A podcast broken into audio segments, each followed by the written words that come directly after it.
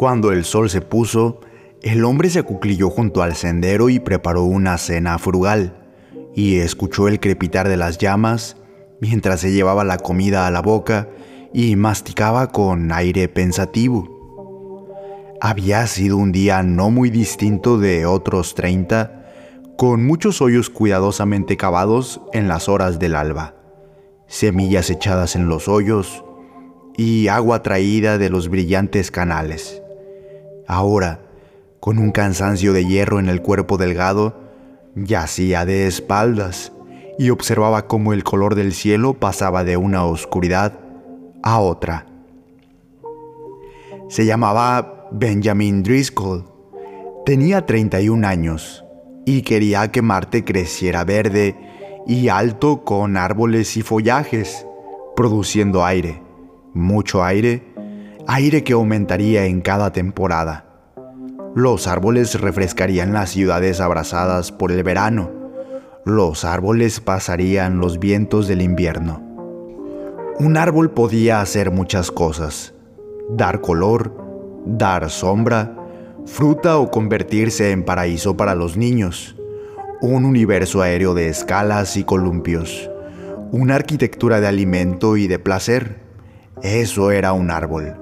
Pero los árboles, ante todo, destilaban un aire helado para los pulmones y un gentil susurro para los oídos, cuando uno está acostado de noche en lechos de nieve y el sonido invita dulcemente a dormir.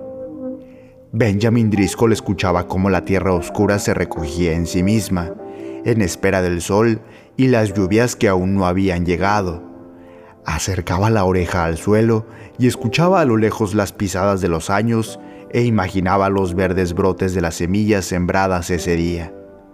Los brotes buscaban apoyo en el cielo y echaban rama tras rama hasta que Marte era un bosque vespertino, un huerto brillante.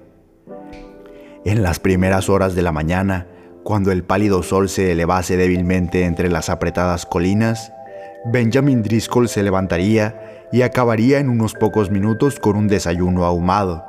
Aplastaría las cenizas de la hoguera y empezaría a trabajar con los sacos a la espalda, probando, cavando, sembrando semillas y bulbos, apisonando levemente la tierra, regando, siguiendo adelante, silbando, mirando el cielo claro cada vez más brillante, a medida que pasaba la mañana.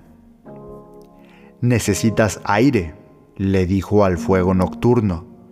El fuego era un rubicundo y vivaz compañero que respondía con un chasquido, y en la noche helada dormía ahí cerca, entornando los ojos, sonrosados, soñolientos y tibios. Todos necesitamos aire. Hay aire enrarecido aquí en Marte. Se cansa uno tan pronto. Es como vivir en la cima de los Andes. Uno aspira y no consigue nada. No satisface. Se palpó la caja del tórax. En 30 días, ¿cómo había crecido? Para que entrara más aire había que desarrollar los pulmones o plantar más árboles. Para eso estoy aquí, se dijo. El fuego le respondió con un chasquido. En las escuelas nos contaban la historia de Juanito Semillas de Manzana, que anduvo por Estados Unidos plantando semillas de manzanos. Bueno, pues yo hago más. Yo planto robles, olmos, arces y toda clase de árboles, álamos, cedros y castaños. No pienso solo en alimentar el estómago con fruta, fabrico aire para los pulmones. Cuando estos árboles crezcan algunos de estos años, ¿cuánto oxígeno darán? Recordó su llegada a Marte. Como otros mil paseó los ojos por la apacible mañana y se dijo, ¿qué haré yo en este mundo? ¿Habrá trabajo para mí? Luego se había desmayado. Volvió en sí, tosiendo. Alguien le apretaba contra la nariz un frasco de amoníaco. Se sentirá bien enseguida, dijo el médico. ¿Qué me ha pasado? El aire enrarecido. Algunos no pueden adaptarse. me parece que tendrá que volver a la tierra. No, de ninguna manera. Se sentó y casi inmediatamente se le oscurecieron los ojos y Marte giró dos veces debajo de él. Respiró con fuerza y obligó a los pulmones a que bebieran en el profundo vacío. Ya me estoy acostumbrando, tengo que quedarme. Lo dejaron allí, acostado, boqueando horriblemente como un pez. Aire, aire, aire, pensaba. Me mandan de vuelta a causa del aire. Y volvió la cabeza hacia los campos y colinas marcianos. Y cuando se le aclararon los ojos vio enseguida que no había árboles. Ningún árbol, ni cerca ni lejos. Era una tierra desnuda, negra, desolada sin ni siquiera hierbas. Aire, pensó, mientras una sustancia enrarecida le silbaba en la nariz. Aire, aire. Y en la cima de las colinas, en la sombra de las laderas y aún a orillas de los arroyos, ni un árbol, ni una solitaria brisna de hierba. Por supuesto, sintió que la respuesta no le venía del cerebro, sino de los pulmones y la garganta. Y el pensamiento fue como una repentina ráfaga de oxígeno puro y lo puso de pie. Hierba y árboles. Se miró las manos, el dorso y las palmas. Sembraría hierbas y árboles. Esa sería su tarea, luchar contra la cosa que le impedía quedarse en Marte libraría una privada guerra hortícola contra Marte. Ahí estaba el viejo suelo, y las plantas que habían crecido en él eran tan antiguas que al fin habían desaparecido. Pero, ¿y si trajera nuevas especies? Árboles terrestres, grandes mimosas, sauces llorones, magnolias, majestuosos eucaliptos. ¿Qué ocurriría entonces?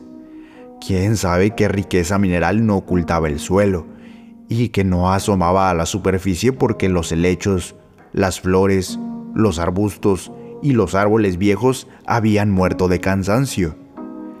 Permítanme levantarme, gritó. Quiero ver al coordinador. Habló con el coordinador de cosas que crecían y eran verdes toda una mañana. Pasarían meses o años antes de que se organizasen las plantaciones. Hasta ahora, los alimentos se traían congelados desde la tierra, en carámbanos volantes, y unos pocos jardines públicos verdeaban en instalaciones hidropónicas. Entre tanto, esta será su tarea, dijo el coordinador. Le entregaremos todas nuestras semillas. No son muchas. No sobra espacio en los cohetes por ahora. Además, estas primeras ciudades son colectividades mineras y me temo que sus plantaciones no contarán con muchas simpatías. ¿Pero me dejarán trabajar? Lo dejaron, en una simple motocicleta, con la caja llena de semillas y retoños. Llegó a este valle solitario y echó pie a tierra. Eso había ocurrido hacía 30 días y nunca había mirado atrás. Mirar atrás hubiera sido descorazonarse para siempre. El tiempo era excesivamente seco. Parecía poco probable que las semillas hubiesen germinado.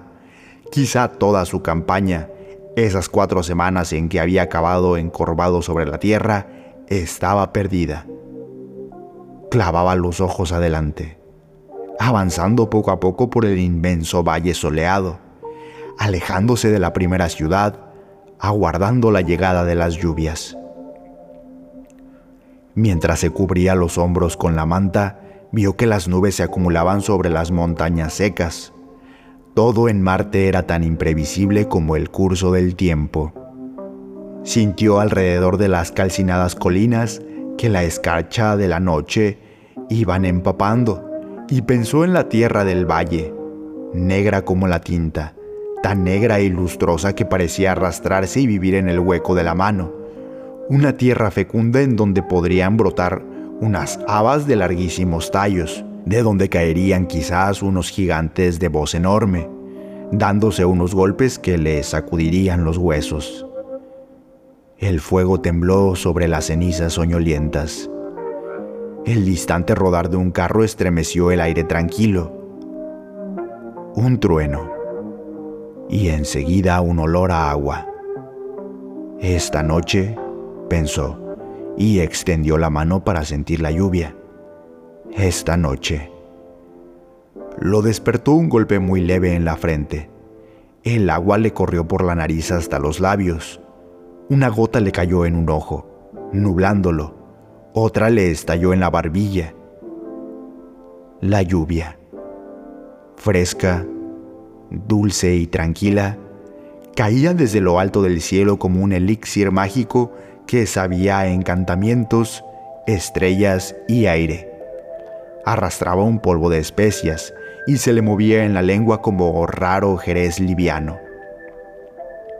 Se incorporó dejó caer la manta y la camisa azul. La lluvia arreciaba en gotas más sólidas. Un animal invisible danzó sobre el fuego y lo pisoteó hasta convertirlo en un humo airado. Caía la lluvia. La gran tapa negra del cielo se dividió en seis trozos de azul pulverizado, como un agrietado y maravilloso esmalte, y se precipitó a tierra. Diez mil millones de diamantes titubearon un momento y la descarga eléctrica se adelantó a fotografiarlos. Luego oscuridad y agua. Calado hasta los huesos, Benjamin Driscoll se reía y se reía mientras el agua le golpeaba a los párpados. Aplaudió y se incorporó y dio una vuelta por el pequeño campamento y era la una de la mañana. Llovió sin cesar durante dos horas. Luego aparecieron las estrellas, recién lavadas y más brillantes que nunca. El señor Benjamin Driscoll sacó una muda de ropa de una bolsa de celofán, se cambió y se durmió con una sonrisa en los labios. El sol asomó lentamente entre las colinas. Se extendió pacíficamente sobre la tierra y despertó al señor Driscoll. No se levantó enseguida había esperado ese momento durante todo un interminable y caluroso mes de trabajo, y ahora al fin se incorporó y miró hacia atrás. Era una mañana verde. Los árboles se erguían contra el cielo, uno tras otro, hasta el horizonte. No un árbol, ni dos, ni una docena sino todos los que había plantado en semillas y retoños.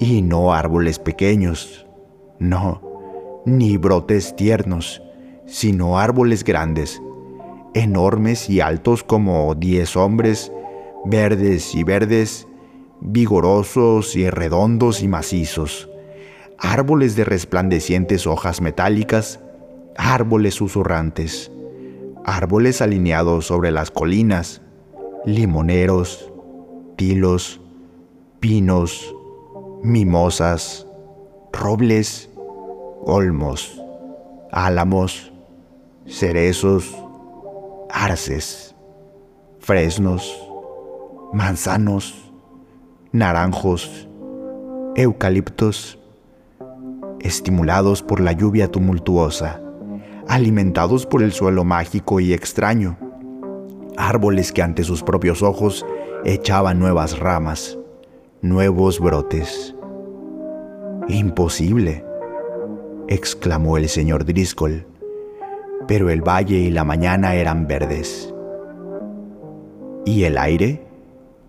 De todas partes, como una corriente móvil, como un río de la montaña, llegaba el aire nuevo, el oxígeno que brotaba de los árboles verdes, se podía ver brillando en las alturas, en oleadas de cristal. El oxígeno fresco, puro y verde. El oxígeno frío que transformaba el valle en un delta frondoso. Un instante después las puertas de las casas se abrirían de par en par y la gente se precipitaría en el milagro nuevo del oxígeno, aspirándolo en bocanadas, con mejillas rojas, narices frías, pulmones revividos, corazones agitados y cuerpos rendidos animados ahora en pasos de baile. Benjamin Driscoll aspiró profundamente una bocanada de aire verde y húmedo y se desmayó. Antes de que despertara de nuevo, otros cinco mil árboles habían subido hacia el sol amarillo.